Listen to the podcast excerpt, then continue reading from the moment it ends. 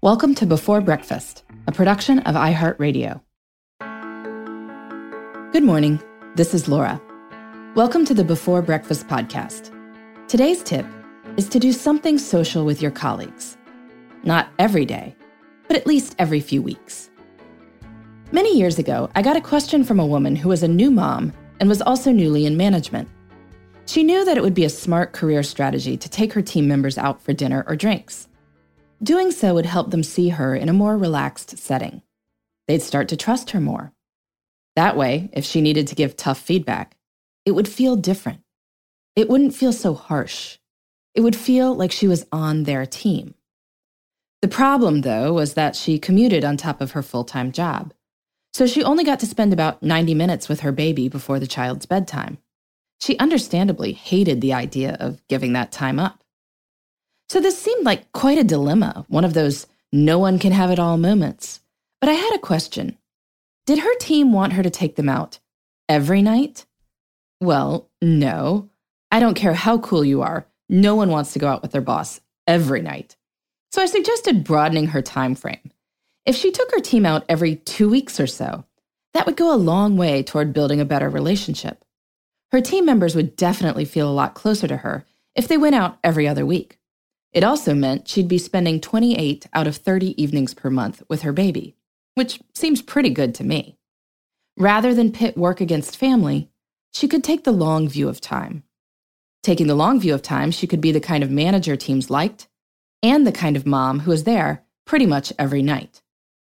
More broadly, as we look at this topic, I am always fascinated to see how many people think that socializing with colleagues is a nice, but not critical part of the job.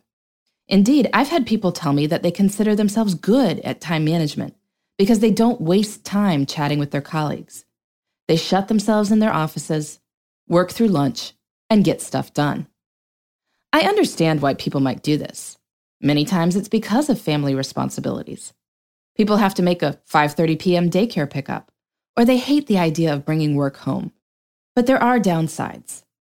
Being promoted and then managing effectively isn't just about getting work done. It's about inspiring other people to want to do their best work for you. People want to do their best work for people they like and trust. The best way to get people to like and trust you is to spend relaxed time with them when you're not just giving orders. Even if you have no intention of ever moving into management, professional relationships still matter. Other people might have insights into office politics or might have made stupid mistakes that they can warn you from making. Learning this over a beer can save you all sorts of time. Of course, it doesn't have to be happy hour. You could take your team out for lunch or breakfast. A few managers have told me they intentionally start the happy hour at 4 o'clock so people can still leave by 5.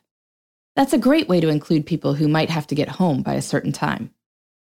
As for informal get togethers colleagues just do occasionally, if people ask you, I'd encourage you to say yes sometimes. You don't have to say yes every time. But if the answer is always no, people stop asking. Saying yes occasionally means you stay in the loop. So figure out what, socially, you can do with your colleagues in the next week or two. If your office has a creative way for busy people to get to know each other, I'd love to hear about it. You can email me at beforebreakfastpodcast at iheartmedia.com. In the meantime, this is Laura. Thanks for listening, and here's to making the most of our time.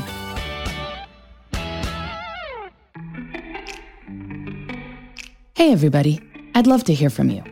You can send me your tips, your questions, or anything else. Just connect with me on Twitter, Facebook, and Instagram at Before Breakfast Pod.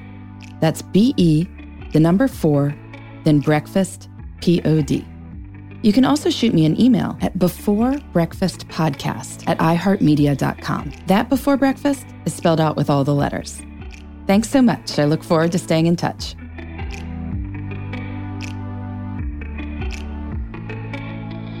Before Breakfast is a production of iHeartRadio. For more podcasts from iHeartRadio, visit the iHeartRadio app, Apple Podcasts, or wherever you listen to your favorite shows.